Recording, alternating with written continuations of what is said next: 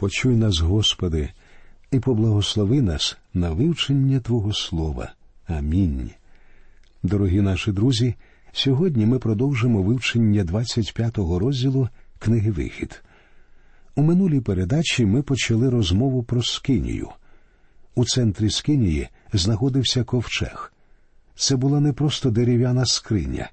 Не забувайте, що на виготовлення ковчегу пішло чимало золота.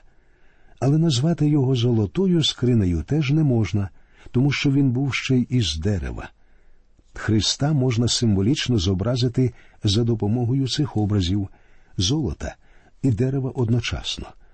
Причому необхідно відзначити, що ці два матеріали не змішуються і не розчиняються один в одному.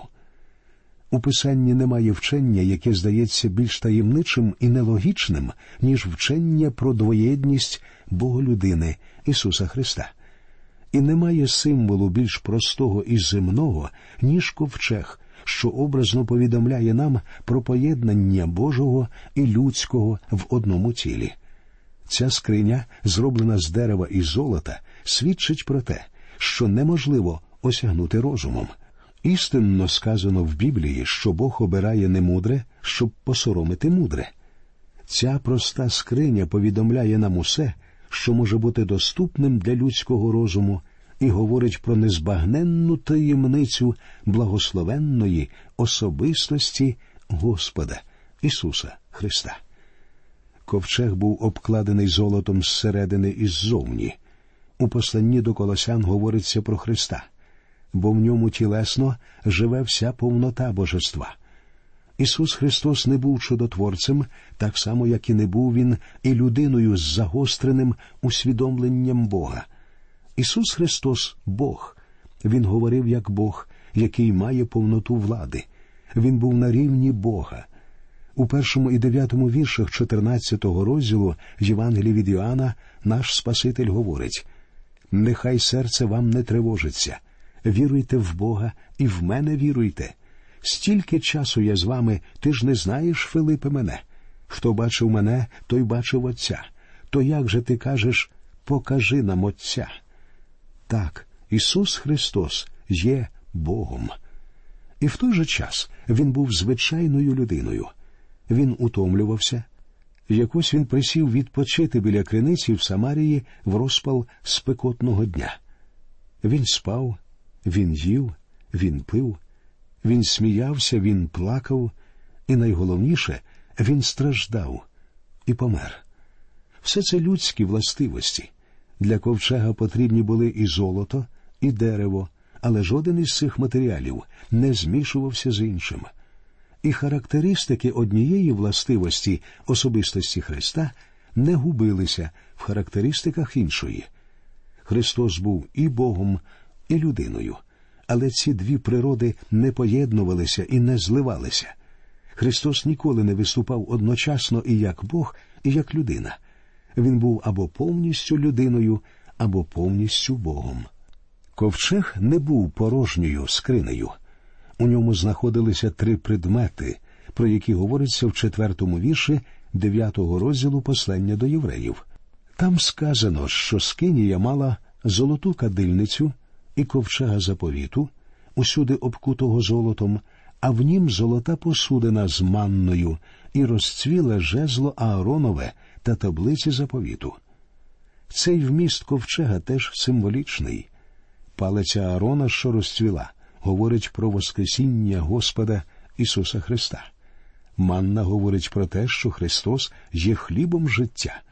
Десять заповідей говорять про життя, що Він прожив на землі виконавши пророцтво про нього і весь закон. Таблиці заповіту говорять про царственність Христа. Він був народжений царем. Він прожив життя царем, умер царем і повстав з мертвих царем. І він прийде на землю вдруге як цар. План Бога виконується і наближається той час, коли Христос буде керувати землею. Земля потребує правителя, а людині потрібен цар. І колись Ісус прийде як цар над царями і пан над панами. Посудина з манною говорить про Христа як про пророка. Христос говорив від імені Бога, як зазначено у 32-му вірші 6 розділу з Євангелії від Іоанна. По правді, по правді кажу вам не Мойсей хліб із неба вам дав, мій Отець дає вам хліб правдивий із неба.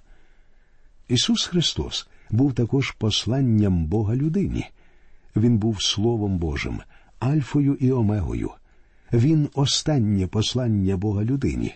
З тих пір, як Христос прийшов на землю у вигляді Боголюдини, небеса мовчать, тому що Богові нічого додати після Христа. Бог не буде писати ніякого постскриптуму до свого листа, тому що Христос є досконале втілення цього листа. У Христі Бог відкрив нам своє серце. Палиця Аарона, що розцвіла, говорить про служіння Христа як священика. Пророк говорить із людиною від імені Бога. Священик говорить із Богом від імені людини. Як священик Христос запропонував себе в жертву. Він вознісся на небеса, і зараз Він сидить по правиці від Бога на небесах. Боголюдина Ісус Христос воскрес із мертвих. Він і донині є унікальним прообразом майбутнього Воскресіння людей. І про це говорить палиця Аарона, що розцвіла. Висохла мертва гілка, з якої була зроблена палиця, ожила. Ковчег свідчить про Христа як про пророка, священика і царя. Як говориться у 14-му вірші першого розділу з Євангелія від Іоанна. І слово сталося тілом, і перебувало між нами повне благодаті та правди, і ми бачили славу Його, славу як однородженого від Отця. На ковчезі лежала кришка, предмет, про який писання говорить окремо. Вона була зроблена з чистого золота, по краях її стояли херовими з розпростертими крилами, вони дивилися в центр кришки. Коли первосвященик кропив ковчег, саме туди капала кров жертви. Цим він символізував також і майбутнє служіння Христа. Христос буквально возніс свою кров на небеса після своєї смерті на Христі. Апостол Петро у 18 і 19 віршах першого розділу свого першого послання називає кров Спасителя дорогоцінною.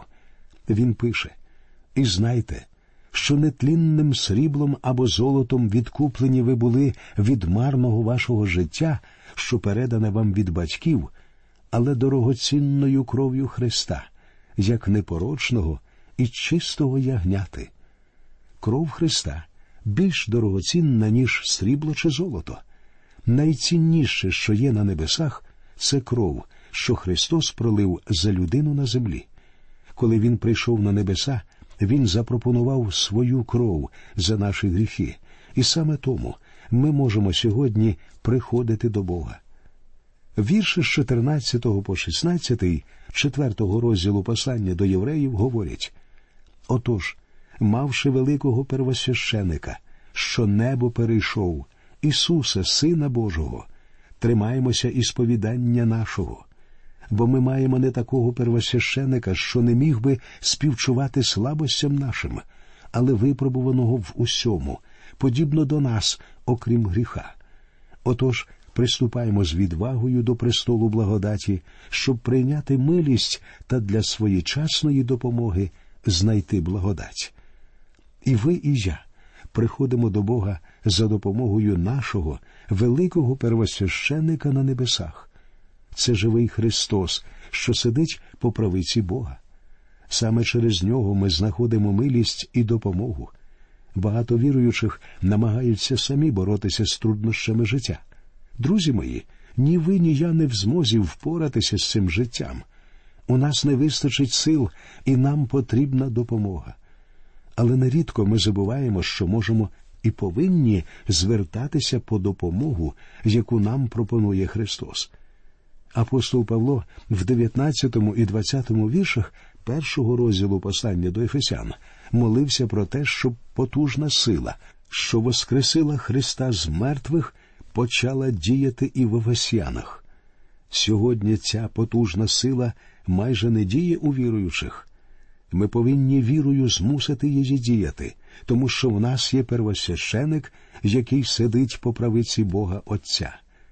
Первосвященик, що служив у Скинії, швидко заходив у святеє святих, кропив кров'ю кришку і так само швидко виходив.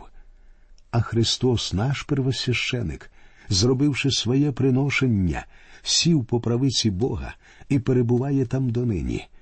Він умер на землі, щоб спасти нас, він живе на небесах, щоб ми залишалися спасенними, і ми повинні постійно підтримувати стосунки з ним. Друзі, ми розглянули предмети, що знаходилися у святому святих, ковчег і кришку.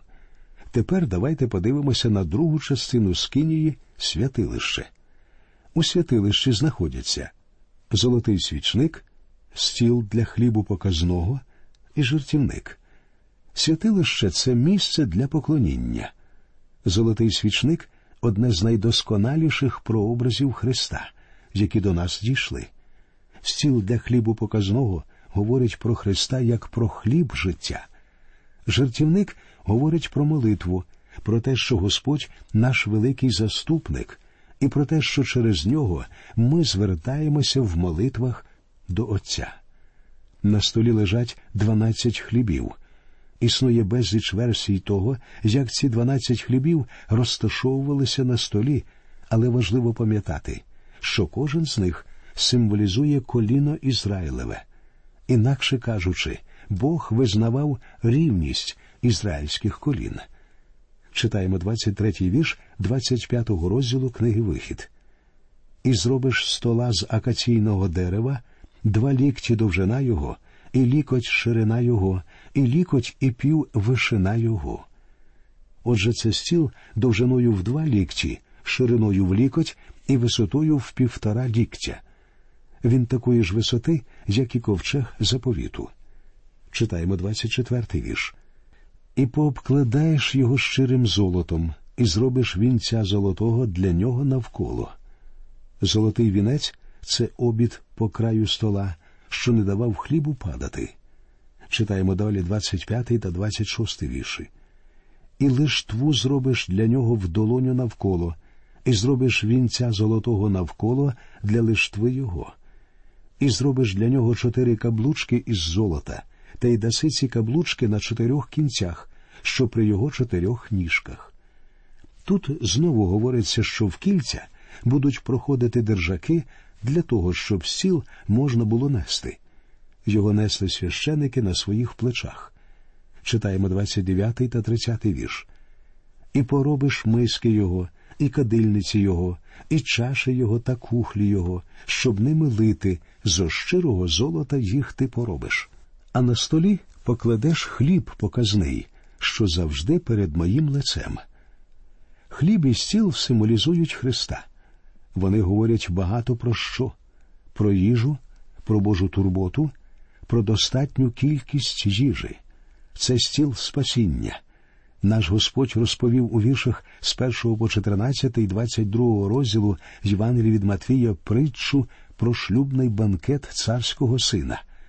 Запрошені відмовилися прийти на бенкет, і цар покарав їх усіх. Разом з тим цар послав своїх рабів запросити на бенкет усіх, кого вони зустрінуть на дорогах і перехрестях. І сьогодні всім людям світу звіщається запрошення прийти і отримати спасіння, що дає Господь Ісус Христос. Це також і стіл Божої турботи та їжі. Бог наш Творець дає їжу для людей і тварин. Хочете ви цього чи ні, щодня ви їсте з Божого стола. Про те, як мало людей визнають цю істину і віддають Богові належне за його щедрість. Бог це наш годувальник. Стіл для показного хлібу говорить і про вечерю Господню, в якій Господь сам брав участь перед своєю смертю на Христі. Це стіл для віруючих, прообраз Христа як опори духовного життя віруючих. Цей стіл мав довжину два лікті, ширину лікоть і висоту півтора ліктя. Він зроблений з дерева акації і обкладений золотом. Деревина акації, що майже не гниє, нагадує про людську природу Христа. Це дерево росло на землі, але не піддавалося хімічному впливу земних умов. Так само і наш Господь мав тіло, створене із земних елементів і зачате в утробі діви. Про божественність Христа говорить золото, але золото не росте на землі. Золото існує окремо, у нього власна, незалежна природа. У своїй божественності Христос не належав землі. Він був Богом, Він спустився з висот божественної слави. На столі лежали дванадцять хлібів. Про стіл і про хліби говориться як про щось єдине і ціле. Для прийняття їжі необхідно і те, і інше. Той самий мовний прийом метовнімія використовується нами сьогодні, коли ми говоримо вечеря Господня. Щосуботи хліби міняли. Священики з'їдали старі хліби, запиваючи їх вином. Ця трапеза була прообразом Христа, але трохи іншим, ніж манна. Хоча і манна, і трапеза говорять про Христа, зв'язок тут різний. Манна говорить про Христа як про того, хто дає життя. У 32-му вірші 6-го розділу Євангелія від Іоанна Христос сам пояснив це. По правді, по правді кажу вам, не Мойсей хліб із неба вам дав. Мій отець дає вам хліб правдивий із неба. І далі, в 35-му вірші, Ісус сказав: Я хліб життя. Хто до мене приходить, не голодуватиме він, а хто вірує в мене, ніколи не прагнутиме. Манна говорить про Христа як про того, хто дає життя, а хліб показний говорить про Христа як про того, хто підтримує і зберігає життя. Вічне життя це дар, манна, що падає з неба. Той, хто прийняв манну, прийняв вічне життя. Вічне життя, однак, вимагає особливої їжі, щоб людина зростала і набирала силу. Хліб показний символізує Христа як цю особливу їжу для тих, хто прийняв манну життя. Крім інших, нам дано ще й такий прообраз Господа Ісуса Христа. Хліб показний робився з зерна, що мололося, із якого потім робили прісне тісто і випікали, власне хліб. У п'ятому вірші 24-го розділу книги Левит говориться і візьмеш пшеничної муки, і випечеш із неї дванадцять калачів, по дві десяті ефи буде один калач. А пізніше Господь Ісус скаже у 24-му вірші 12-го розділу Євангелії від Іоанна По правді, по правді кажу вам, коли зерно пшеничне, як у землю впаде, не помре, то одне зостається, як умреш, плід рясний принесе. Господь Ісус Христос був у млині страждання. І далі у 27-му вірші Христос сказав у муках Затривожена зараз душа моя. І що я повім? Заступи мене, Отче, від цієї години, та на те я й прийшов на годину оцю. А в 31 і 32 вірші говориться, що його чекають вогонь страждання і суду. Тепер суд цьому світові. Князь світу цього буде вигнаний звідси тепер. І як буду піднесений з землі, то до себе я всіх притягну. Ісус Христос повстав із гробу в своєму новому житті, тому що його душа не бачила тління. І сьогодні Він живе життям Воскресіння. Він нині є хлібом показним для віруючих, які приймають його для підтримання вічного життя і для зростання в духовній силі. Християни повинні харчуватися живим Христом. Християни повинні прийняти Христа таким, яким Він сьогодні, таким, що сидить по правиці Бога Отця. Ісус Христос сказав Я хліб життя. Одна стара приказка говорить, що все живе росте тим, від чого харчується. А одна з книг про дієти називається Ви схожі на те, чим харчуєтеся. Проблема наших днів у тому, що сьогодні занадто багато християн не харчуються Христом. Щоб зростати, ви повинні ним харчуватися. Апостол Павло говорить у 16-му вірші 5-го розділу другого послання до коринтян. Через те відтепер ми нікого не знаємо за тілом. Коли ж і знали за тілом Христа, то тепер ми не знаємо вже. Ми більше не знаємо Христа за цілом. Ми повинні харчуватися ним таким, яким він сьогодні, живий, що сидить на небесах праворуч Бога, і ми повинні дивитися на нього і зростати духовно. Наступний предмет скинії світильник, що у багатьох перекладах чомусь називається свічником, хоча насправді це світильник. Читаємо вірші з 31 по 33. І зробиш свічника зо щирого золота, роботою кутою нехай буде зроблено цього свічника, стовп його, і рамена його, келихи його, гудзі його і квітки його будуть із нього. І шість рамен виходитимуть із боків його, три рамені свічника з одного боку його, і три рамені свічника з другого боку його. Три келихи мигдалоподібні в однім рамені, гудз і квітка, і три мигдалоподібні келихи в рамені другім, гудз і квітка. Так на шости раменах, що виходять із свічника. Цей світильник, мабуть, найкращий образ Христа серед усіх предметів скинії. Христа зображує предмет, зроблений із чистого золота, підкреслюючи його божественність. Христос Бог, і поклоніння Богові пов'язане з життям у світлі. Це дуже важливо зрозуміти. Ми продовжимо вивчення книги Вихід у нашій наступній передачі. На сьогодні ми прощаємося з вами до нових зустрічей в ефірі, і нехай Господь рясно благословить усіх вас.